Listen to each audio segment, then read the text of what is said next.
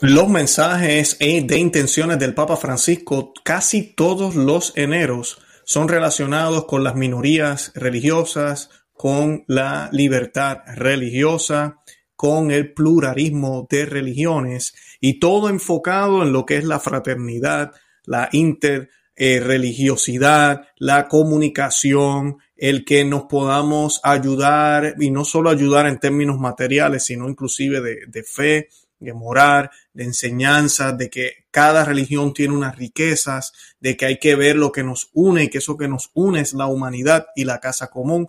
Siempre es el mensaje que hemos escuchado durante todo este pontificado.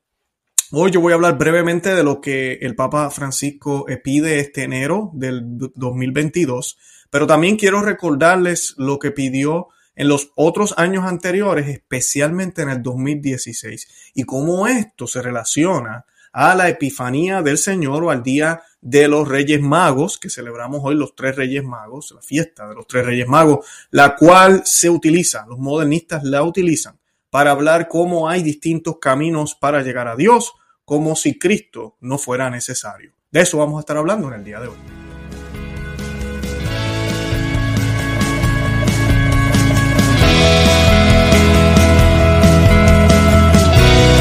Bienvenidos a Conoce, Ama y Vive tu Fe. Este es el programa donde compartimos el Evangelio y profundizamos en las bellezas y riquezas de nuestra fe católica. Les habla su amigo y hermano Luis Román y quisiera recordarles que no podemos amar lo que no conocemos y que solo vivimos lo que amamos. En el día de hoy, primero que nada, quiero desearles feliz día de los Reyes Magos o feliz día de Reyes, como dicen en Puerto Rico. Feliz día de la Epifanía del Señor, que significa la manifestación del Señor.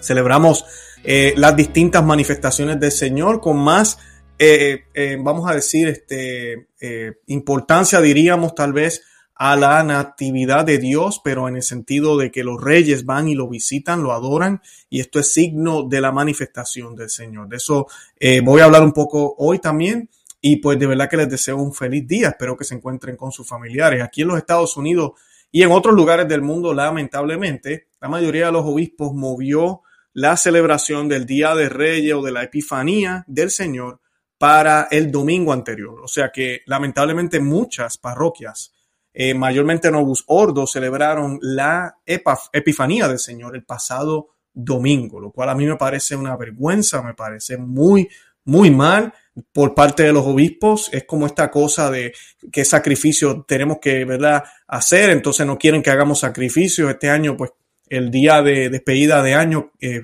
cayó un viernes. El primero de enero es día de Madre de Dios, eh, que inclusive también quitaron la obligación de ir a la, a la Santa Misa ese sábado. Y luego, para colmo, el domingo, que debe ser un día, un domingo normal. Eh, y luego el, el próximo, el próximo jueves, que es, que es el Día de Reyes en este año veinte veintidós, debió haber sido obligación también. O sea que domingo y jueves, pues no. Este año quedó todo igual, no hubo obligación el uno, no hubo obligación tampoco el seis. Hacemos menos y pretendemos que nos den más. Y pues esa es la iglesia nueva que en algunos países se está viviendo. Sé que la mayoría de la gente que me está viendo hoy posiblemente se está celebrando el Día de los Reyes Magos, como debe ser, el Día de la Epifanía del Señor, hoy, seis de enero. Y pues para comenzar, yo quiero leer el relato de eh, la Epifanía y vamos a hacer un Padre Nuestro en español y en latín. Y esta oración la hacemos in nomine Patris, et Filii, Espíritu Santi. Amén. Dice el Evangelio según San Mateo, capítulo dos, versículos del uno al doce. Cuando hubo nacido Jesús en Belén de Judá, en tiempo del rey Herodes, unos magos vinieron de oriente a Jerusalén diciendo: ¿Dónde está el rey de los judíos que ha nacido? Porque hemos visto su estrella en el oriente y venimos a adorarlo. El rey Herodes, al oír esto, se turbó, y toda Jerusalén, Jerusalén con él. Y convocando a todos los príncipes de los sacerdotes y a los escribas del pueblo, le preguntaban dónde había de nacer el Cristo. Y ellos le dijeron: en Belén de Judá, porque así está escrito por el profeta: y tú, Belén, tierra de Judá, no eres la más pequeña de las ciudades del reino de Judá, porque de ti ha de salir el caudillo que regirá a mi pueblo de Israel. Entonces Herodes, llamando en secreto a los magos, se informó de ellos cuidadosamente acerca del tiempo en que les apareció la estrella, y enviándolos a Belén les dijo: id e informaos cuidadosamente del niño, y cuando lo hayáis encontrado, hacédmelo a saber, para que yo también vaya a adorarlo. Ellos, después de oír al rey, se fueron. Y de ahí que la estrella que había visto en el oriente iba delante de ellos, hasta que vino a pararse sobre el lugar donde estaba el niño. Al ver de nuevo la estrella, recibieron gran contento, y entrando en la casa hallaron al niño con María su madre. Arrodillándose aquí y postrándose, lo adoraron, y abiertos sus tesoros, le ofrecieron como dones oro, incienso y mirra. Mas, habiendo sido avisados en sueños que no volviesen con Herodes, regresaron por otro camino a su país. Palabra del Señor, gloria a ti, Señor Jesús. Y rezamos esta oración: Pater noster, qui es in celi, sanctificetur nomen tuum, adveniat regnum tuum, fiat voluntas tua, sicut in cielo et in terra. Pane nostrum quotidiano da nobis hodie, et tenite nobis debita nostra, sicut et nos dimittimus debitoribus nostris, endenos en tu casa en tentaciones, e libranos a malo. Amén. Padre nuestro que estás en el cielo, santificado sea tu nombre. Venga a nosotros tu reino. Hágase tu voluntad, así en la tierra como en el cielo. Danos hoy nuestro pan de cada día. Perdona nuestras ofensas, como también nosotros perdonamos a los que nos ofenden. No nos dejes caer en la tentación y líbranos del mal. Amén. En el nombre del Padre, y del Hijo, y del Espíritu Santo. Amén. Bendito sea Dios. Bueno, y comenzamos. Eh, yo quiero, quise leer esta lectura porque vamos a estar hablando un poco de, de lo que es el, lo que Dios hace para atraer personas de diferentes credos hacia Él, pero los, los atrae hacia quién, hacia Cristo, porque Cristo es el único camino, verdad y vida. Eso es lo que la Iglesia Católica sigue enseñando y enseña, y enseñó y enseñará. Los líderes de la Iglesia Católica nos predican y nos hablan de los hijos de Abraham, nos hablan de cómo somos hermanos en una fraternidad humana y cómo podemos decir que todos somos hijos de Dios sin haber sido bautizados, sin haber encontrado a Cristo, porque en esta pluralidad de religiones todos podemos llegar a Dios. Y el día de la Epifanía, el día de los Reyes Magos, como decimos en mi país, en Puerto Rico, un saludo a mi isla del encanto, eh, muchas personas a veces escuchan estas prédicas por parte de sus sacerdotes, como tratando de presentar que podemos llegar a Dios sin Cristo. Porque mira, los uh, Reyes Magos llegaron a donde el Señor, llegaron y no eran judíos, pudieron llegar. Y pues realmente ese no es el mensaje, eso no es lo que está sucediendo en ese momento. La tradición inclusive recuerda a los tres Reyes Magos, porque eran tres. Según la tradición católica, inclusive papas lo mencionan de esta manera y padres de la iglesia. Cuando usted escuche a cualquier modernista tratando de debatir ese punto, dígale, deje de molestar, deje de tratar de atacar mi fe. Son tres y no me interesa lo que quieras decirme referente a arqueología o estupideces que se quieren inventar a tratando de poner en un lugar que no es el que se merece a la Iglesia Católica, que tiene ya dos mil años, que es santa, pura, perfecta. No sus personas, no sus miembros. No este servidor, ninguno de nosotros somos perfectos, pero ella que es Cristo lo es y ha sido iluminada e inspirada y dirigida por el Espíritu Santo. Y si ella ha dicho que hay tres Reyes Magos y tenemos los nombres de los tres Reyes Magos, mira, así es, lo creo por fe. Deja de molestarme. Y si te molesta esto y estás en desacuerdo, deja de ser católico. Vete ya y déjanos en paz. Déjanos vivir nuestra fe católica, porque este es el momento para nosotros ser católicos. Y de verdad quisiéramos vivir este momento en paz. Así que lárgate. Eso es lo que debemos decirle, así de sencillo. Si no quieren transar y no quieren escuchar y tener la humildad de escuchar lo que la iglesia siempre ha dicho y siempre están cuestionando y buscando, porque eso es lo que hacen los modernistas. Y también lo que hacen con este pasaje es tratar de vendernos la idea de que todas las religiones nos llevan a Dios. Mira a los Reyes Magos. Todos nos llevan, todos, ¿verdad? Podemos llegar a Dios. Y en el video de este año del Papa Francisco, que no es tan controversial como otros años, no les voy a mentir, eh, él se enfoca mayormente en lo que es la persecución a religiosa, lo cual, escúchenme bien lo que voy a decir, está mal. E inclusive muy acertado hablar de, de la persecución de cristianos en estos momentos, que son la minoría en muchos países más perseguida. No son los musulmanes, no son los judíos, son los cristianos. Yo creo que esa debería ser la intención. Esa debería ser la intención del Papa este año. Eh, lamentablemente, la intención es por todas las minorías y no en específico por los cristianos. Yo no estoy diciendo que los demás no tienen que ser protegidos, que deben ser tratados con respeto. Claro que sí. Todo ser humano, no por su fe, sino por ser ser humano, por ser un ser vivo, por pertenecer a la civilización, merece un respeto y una dignidad. Pero cuando tratamos de que esa dignidad tenga una razón por encima de la humanidad de esa persona, hay un problema. Y eso es lo que vemos cuando se habla de esto de la libertad religiosa y se trata de empujar este tema tan y tan y tan fuerte que llegamos a un relativismo donde no importa lo que se haga o lo que se crea. Lo que importa es que todos podemos profesar lo que queramos. Y viniendo de un papa, esto es un problema. Él habla de esa persecución, eso me parece muy bien. Pero a mí sí me da pena esta frase que dice el papa. Venir de, la, de los labios del papa. Porque acuérdense que el papa, una cosa es, bueno, y esto no es infalible. Déjenme aclararles eso. Esto es la opinión de Bergoglio, del Papa Francisco, ¿verdad? Eh, no es realmente un, un, una tesis, pero cuando tú lo ves vestido de blanco, en claro español, hablando en un video, y les voy a compartir el enlace para que lo vean, diciendo la libertad religiosa no se limita a la libertad de culto, es decir, a que puedan tener un culto el día prescrito por sus libros sagrados, sino que nos hace valorar al otro en su indiferencia y reconocer en él a un verdadero hermano. Entonces él habla de sus libros sagrados como, como dándole un buen lugar a las otras religiones que profesan y adoran a dioses que no son el Cristo, el único Dios verdadero. Cualquier cosa que no te lleve a Dios es de Satanás. Así de sencillo. Así San Pablo lo decía, así lo siempre la iglesia lo ha enseñado. No, no, pero es que esa gente cree en Buda, Luis, ¿de qué tú estás hablando? Es Satanás. O oh, es que esa gente cree en Mahoma. Es Satanás. ¿Por qué es Satanás? Porque Satanás es el enemigo de Cristo.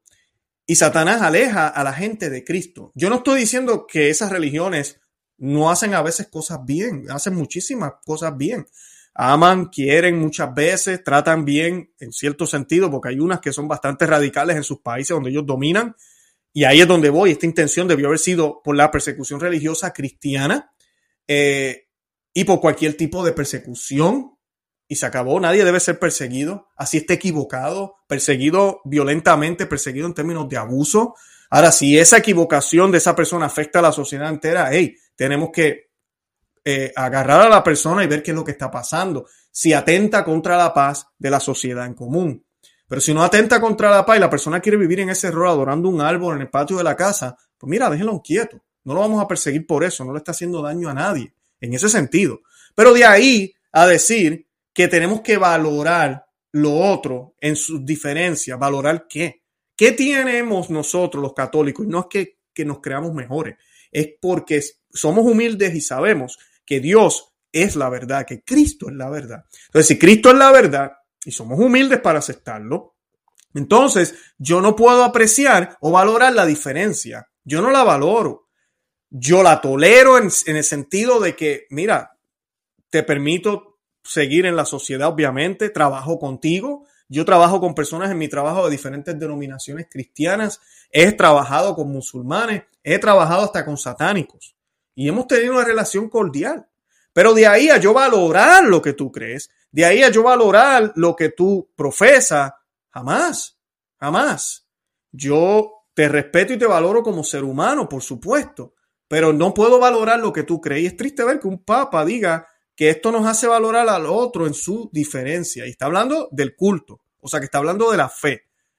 Dice, como seres humanos tenemos tantas cosas en común que podemos convivir acogiendo las diferencias con la alegría de ser hermanos.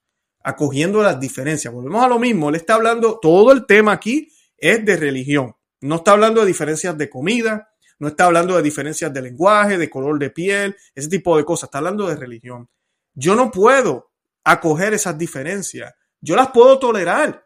Yo, yo he trabajado con musulmanes que a las tres de la tarde tienen que hacer lo que ellos hacen. Pues mira, yo no voy y me burlo de esa persona o se lo impido, ¿no? Que haga lo que tenga que hacer. Pero yo no me no acojo esas diferencias y me pongo alegre cuando veo eso. Inclusive, tal vez quisiera participar, como hemos visto, papas, obispos y sacerdotes visitando mezquitas y haciendo oraciones juntos, lo cual es contra, contraproducente y se contradice. Por eso, muchos deberíamos preguntarnos por qué por mil novecientos setenta años ningún papa hizo eso. Y después de los años setenta, todos los papas han participado de eso. han besado Coranes, todos, incluyendo a Benedicto dieciséis, incluyendo a Papa, Franz, a Papa Juan Pablo segundo, todo, es bien lamentable, hay fotos, hay videos, hay de todo eso allá afuera, que lo podemos ver y es una contradicción a la fe católica, lamentablemente. Y dice, y que una pequeña diferencia, o una sustancial diferencia como es la religiosa, Papa Francisco, definitivamente es una diferencia sustancial, más que sustancial. Es Cristo. O sea, y a veces cuando uno ve esto, este relativismo, a veces uno, uno dice, pero, pero el Papa cree que Cristo es Dios. Yo creo que sí, a mí yo diría que sí, él, él sigue siendo el Papa, celebra la Santa Misa, pero no es, una, no es una pequeña diferencia, es una diferencia inmensa. Ahora, esa diferencia inmensa no me puede hacer odiarlos, no me puede hacer a mí crear división entre, en, en, entre nosotros, no me puede hacer a mí eh, no, no querer hacer el, hacerle el bien. No, no, para nada, definitivamente que no, tenemos que hacer el bien con el que no cree lo mismo que creo yo, definitivamente. Pero cuando yo digo que no, esa pequeña diferencia, sustancial diferencia, como es la religiosa, que no apague la gran unidad de ser hermano. Realmente no hay una unidad. Esa es la realidad y tenemos que aceptarlo. Cristo es motivo de división, dijo Simeón a la Santísima Virgen María. Este niño va a ser motivo de división.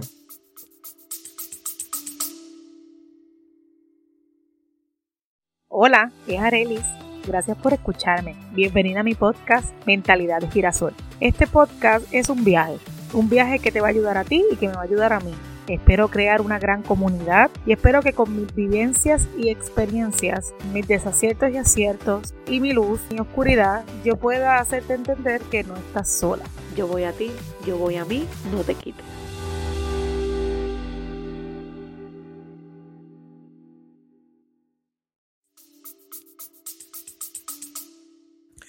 Y eso tenemos que aceptarlo. De ahí a que no estemos unidos, pero que nos toleremos, que haya una cordialidad y un respeto, perfecto. Pero unidad no puede haber si no estamos en lo mismo. Puede haber una uniformidad aparente, supuestamente, una uniformidad donde todos parece que nos llevamos, pero realmente lo que hay es una Una, una uniformidad, no hay una unidad, realmente no estamos unidos en nada, no estamos de acuerdo en nada, no profesamos lo mismo en términos de religión e inclusive en términos de cómo vivimos nuestras vidas, las vivimos muy distintos.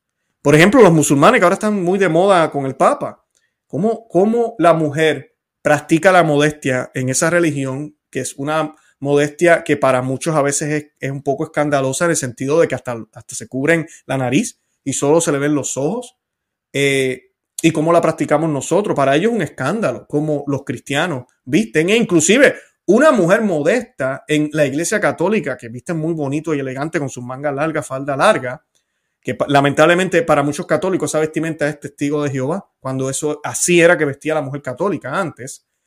Eso es inclusive un escándalo para ellos. O sea, hay cosas que, que, que no, que no nos hacen, no podemos unir, tener una unidad perfecta. Para nada, para nada. Eh, lamentablemente, ahora sí podemos tolerarnos, podemos tener una cordialidad, pero no neguemos lo que, lo que, lo que es la realidad. Esto suena bonito, que no apaguemos la gran unidad de ser hermanos. Dice, elij- elijamos la, el camino de la fraternidad, porque o somos hermanos o perdemos todos. ¿Hermanos en qué? ¿Hermanos en qué? ¿Por si- simplemente existir? ¿Por simplemente ser humanos? ¿Podemos ser hermanos? O sea, her- habría que definir el término hermano. O sea, hermano no significa llevarse bien. Hermano es mucho más. O sea, la definición de hermano tiene que haber una relación, tiene que haber algo que nos una más allá de la especie, más allá de lo, de lo que somos por naturaleza. Por ejemplo, hermanos en Cristo, hermanos en la fe. Eh, podríamos decir hermanos en términos de negocios, ¿verdad? Trabajamos el mismo negocio y lo que tú hagas me afecta a mí. Eso es ser hermano. Ahora, que compartimos la misma, como le llaman ellos, la casa común, y debemos llevarnos bien, claro que sí, pero tenemos que tener mucho cuidado porque no es la hermandad que Cristo buscaba. Cristo eleva la hermandad solo humana, mundana, terrenal, a una hermandad que trasciende la naturaleza y nos lleva a lo celestial. Y solo se puede conseguir en Cristo. Esa es la hermandad que deberíamos buscar. Es la hermandad que estamos llamados los católicos a enseñar, a profesar y a mostrar para que algún día, si Dios lo permite, del mundo entero tenga un solo rey y ese rey sea Cristo. Eso no significa que tenemos que odiar a nadie. Eso no significa que vamos a, a, a hacer cosas en contra del que no lo haga. No. Pero esa es la meta de nosotros. Debe ser la meta, es lo que dice el Evangelio. El Evangelio dice, vayan por todo el mundo y hagan a todos mis discípulos. Jesús lo dice muy claro. Él no dice, vayan por todo el mundo, por todo el mundo y muestren mi amor a los que no creen, a los que creen, pero simplemente hagan cosas buenas y el que quiera creer, que crea, y el que quiera ser mi discípulo, déjenle ser mi discípulo y ojalá que tengamos mucho. No, él dice, hagan a todos mis discípulos. Entonces dice, o perdemos todos. ¿A qué se refiere con perdemos todos? Perdemos si no tenemos a Cristo, así de sencillo, así de sencillo. Ahora, en el dos mil dieciséis, el mensaje que él llevó fue mucho más radical y a mí me gusta recordarlo porque este, este video fue bien controversial y es un video que no lo puedo colocar porque posiblemente me lo tumban por derechos de autor. Eh, pero empieza con estas imágenes de un budista y dice yo creo en Mahoma, yo creo en Buda, yo creo de diferentes religiones. Así mismo en un video del Papa, personas diciendo que creen en otra cosa que contradice completamente la teología católica y lo que fue revelado por Dios. Si es que creemos todavía que nosotros tenemos a Dios. Y él dice lo siguiente, él dice en este mensaje, estas son las palabras del Papa, la mayor parte de los habitantes del planeta se declaran creyentes. Esto debería provocar un diálogo entre las religiones. Solo con el diálogo eliminaremos la intolerancia y la discriminación. Solo con el diálogo, dice el Papa. El diálogo interreligioso es una condición necesaria para la paz en el mundo. No debemos dejar de orar por él y colaborar con quienes piensan distinto. ¿Quieres proponer algo? Confía en vos para difundir mi petición de este mes. Que el diálogo sincero entre hombres y mujeres de diversas religiones conlleve frutos de paz y justicia. Muchos piensan distinto, sienten distinto, buscan a Dios o encuentran a Dios de diversas maneras. Escuchen eso. Sí, Dios obra de maneras misteriosas, definitivamente. Hay personas que a través de la nueva era se dieron cuenta del catolicismo. Hay personas que a través del protestantismo, estudiando, descubriendo los padres de la iglesia, terminaron siendo católicos. Pero el punto es que se convierten. No es que llegan a Dios, pero siguen donde estaban. El de la nueva era descubrió a Cristo, se dio cuenta que hay una iglesia católica, pero siguió la nueva era. El protestante nunca se convirtió a católico. No, así no es. Y este es el problema que ahora se profesa, es que de maneras distintas podemos llegar a Dios. Dice que el diálogo eh, sincero entre hombres y mujeres de diversas religiones conlleve fruto de paz y justicia. Muchos piensan distintos y sienten distintos. Buscan a Dios o encuentran a Dios de diversa manera. Incluso algunos se dicen agnósticos, que no saben si existe Dios o no. Como un agnóstico, el agnóstico puede encontrar a Dios, pero después de eso ya dejó de ser agnóstico. Y otros se declaran ateos. Eso dice el Papa. En esta multitud, en este abanico de religiones y de ausencia de religiones, hay una sola certeza que tenemos para todos. ¿Y saben qué dijo el Papa? Todos somos hijos de Dios. Y ahí termina el mensaje. Creo que sigue con algo más. Y esto fue bien controversial en el dos mil dieciséis. Te hablé, muchos de ustedes ni sabían, no, no habían abierto los ojos todavía. Estamos hablando de seis años. Uh, y pues no, no todos somos hijos de Dios. Somos criaturas de Dios, somos ciudadanos de la tierra, podríamos decir, pero no todos somos hijos de Dios. El Evangelio en múltiples lugares menciona esto, habla de esto. El mismo Cristo dice que, que no nace del agua, está hablando de ese nacimiento, ese renacer, esa regeneración espiritual a través del bautismo, no puede entrar al cielo. Son las palabras de Jesús a Nicodemo. O sea que no tan solo se trata de hacer cosas buenas, se trata de creer en Él, de creer en Él y realmente convertirnos en hijos de Dios. ¿Por qué? Porque no somos hermanos por el planeta Tierra o hermanos en humanidad, porque somos hermanos en Cristo. Así que es, esa es la enseñanza católica. Eso es lo que la Iglesia Católica siempre enseñó. Y hoy Día de Reyes siempre se presta para hablarnos de las babosadas de que supuestamente los Reyes Magos eh, pues llegaron a Dios también. Todo el mundo llega a Dios. De alguna manera van a llegar a Dios. No hay que ser judío, no hay que ser, eh, en este caso los judíos, ¿verdad? Pero ahora católicos, cristianos, no, no, nada que ver. Todos podemos llegar a Dios. Y yo quiero aprovechar y leer una historia aquí breve. Es tradición, no es dogma, pero quiero que la escuchen porque es, es lo que la iglesia siempre enseñó de los tres reyes magos. Y dice lo siguiente, cuando los reyes magos dejaron la Sagrada Familia, se quedaron ese día en Belén y contaron a la gente de esa ciudad y a la gente del país circundante sobre el niño Jesús y cómo la estrella los había guiado desde Oriente hasta Belén. Por la noche, cuando los reyes magos estaban durmiendo, vino un ángel y les advirtió que no debían regresar a Herodes, ya que Herodes quería matar al niño Jesús, por lo que se fueron a casa por otro camino. Mientras los reyes magos viajaban por diferentes pueblos y ciudades de camino a casa, predicaron a la gente sobre el niño Jesús, la estrella y todo lo que habían visto, oído y hecho. Es, es obvio que eso tuvo que haber pasado. Es imposible, si tú y yo que fuimos tal vez a, a un retiro o alguien nos habló o leímos la palabra del Señor un día y nos cambió la vida. ¿Cómo es posible que pensemos que los tres reyes magos fueron, vieron al niño, se postraron, o sea, que reconocieron que era el rey de reyes, le dieron regalos de rey y regresaron por el mismo camino haciendo lo mismo otra vez?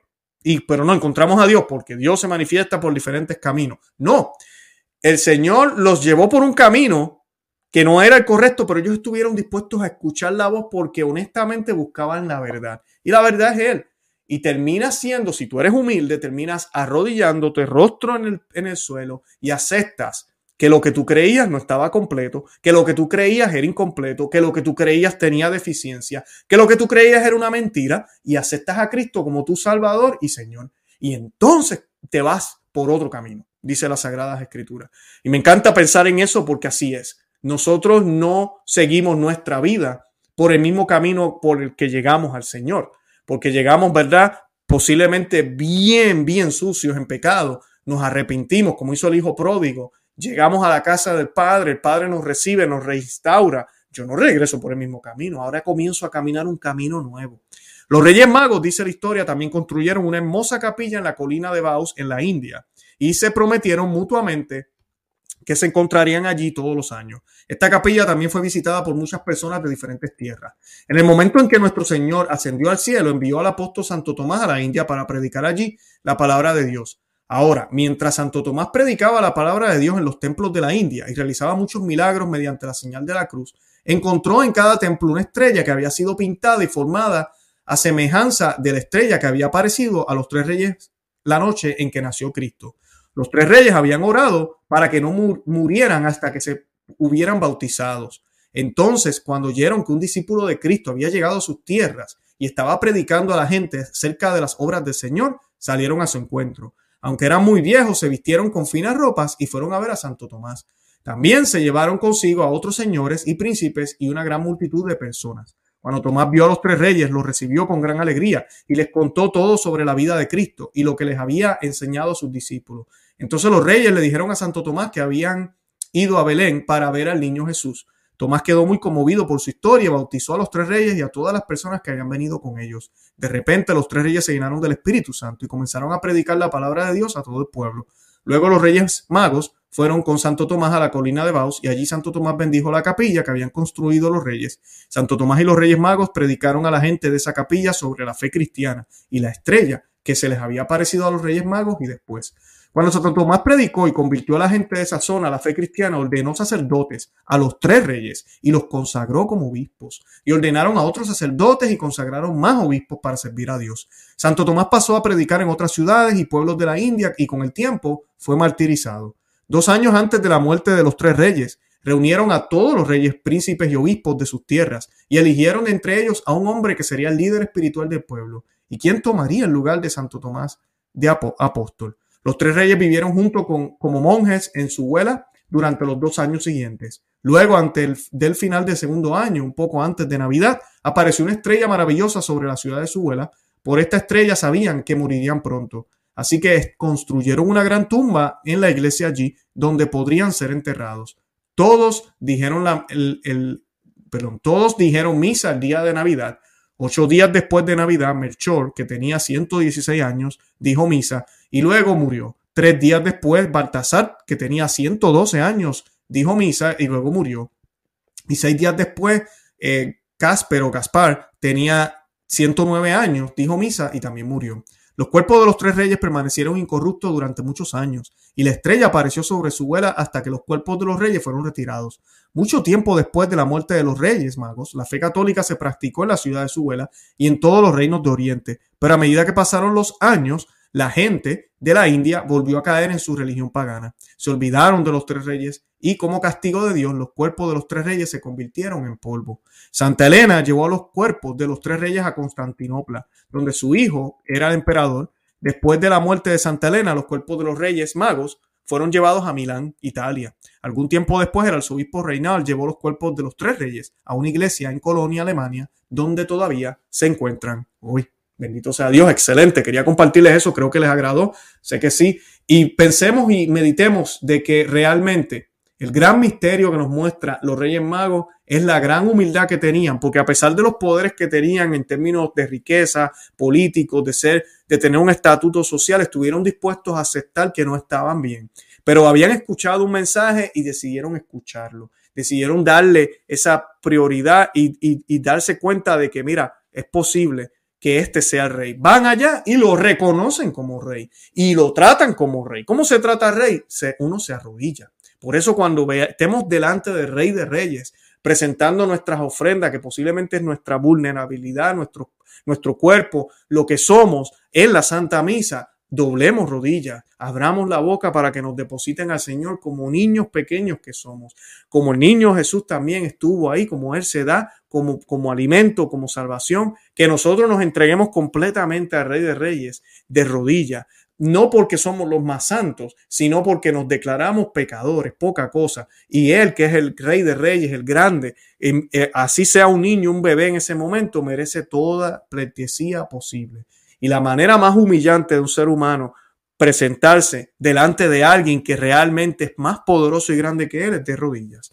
Así que esa es la, la, el mensaje de hoy. No defendamos nuestra fe, no tengamos miedo de decirles a otros que sí, que hoy es el día de la Epifanía del Señor y es una de las epifanías, ¿verdad? Porque tenemos el bautismo del Señor, esa es la otra epifanía, cuando San Juan el Bautista eh, hace el ba- le bautiza al Señor, que no es el mismo bautismo que nosotros hacemos, eso es tema para otro día. Eh, el Espíritu Santo baja como paloma, se escucha una voz en el cielo, ¿verdad? Se manifiesta la Trinidad, Jesús presente, es una manifestación de que Él es el Cordero de Dios que quita el pecado del mundo. Y luego en las bodas de Caná, gracias a la Santísima Virgen María, ¿eh? Otra vez esa, esa eh, eh, eh, intercesión por parte de ella y también esa participación especial que nadie tiene como, como la tuvo ella, pues entonces nuestro Señor hace su primer milagro, su primera señal, esos signos, como lo dice San Juan, es un signo, ese primer, esa primera señal que nos da y ahí se reconoce y se ve que tenemos al Mesías. Ha llegado el Señor, el tiempo, la era del Señor. Y pues los tres Reyes Magos, por obvias razones, nos muestran eso también. Esas son las epifanías del Señor. Yo les deseo un feliz día de eh, los Reyes. Espero que la hayan pasado muy bien con sus familias y compartan este programa. Dejen saber a otros que existimos. Denle me gusta, denle thumbs up para que más personas también lo puedan ver. Mientras más personas den me gusta, eh, YouTube, Facebook reconocen que es un video que le gusta a muchas personas y lo, y lo sugieren a más personas. También les invito a que se suscriban al otro canal que tenemos, Perspectiva Católica con Luis Román, eh, y que eh, se suscriban a nuestro blog, Conoce, Ama y Vive tu Fe punto com. Ahí pues eh, en ese portal yo les puedo enviar notificaciones cada vez que coloquemos un material escrito, cada vez que eh, salga o se publique un video, pero también les puedo regalar un libro, es P D F, pero se los puedo regalar, eh, que se llama Maná de Aliento para el Cristiano. Y además de eso también los invito a que se suscriban a nuestro grupo cristero aquí en YouTube. Eh, el enlace está en la descripción de este programa para que puedan acceder a más videos, a más contenido que hemos estado compartiendo por ese medio. Los que están ya en Patreon o si usted desea apoyarme por Patreon también tienen acceso a este contenido. De verdad que los amo en el amor de Cristo y Santa María, ora pro nobis. Feliz día de la Epifanía del Señor.